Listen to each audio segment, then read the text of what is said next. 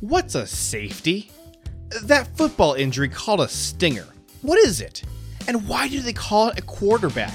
You're listening to Football for Idiots, the safe place to ask every question about the game of American football you've always been embarrassed to ask.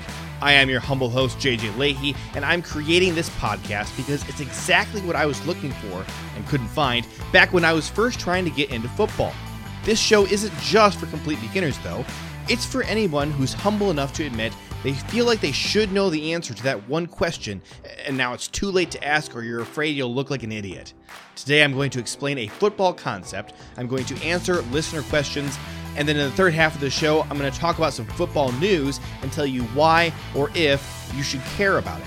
One last thing if you'd like to send in a question to the show, you can reach out to me on Twitter at JJ Lahey, or you can leave a voicemail for the show by calling 231 714 4195.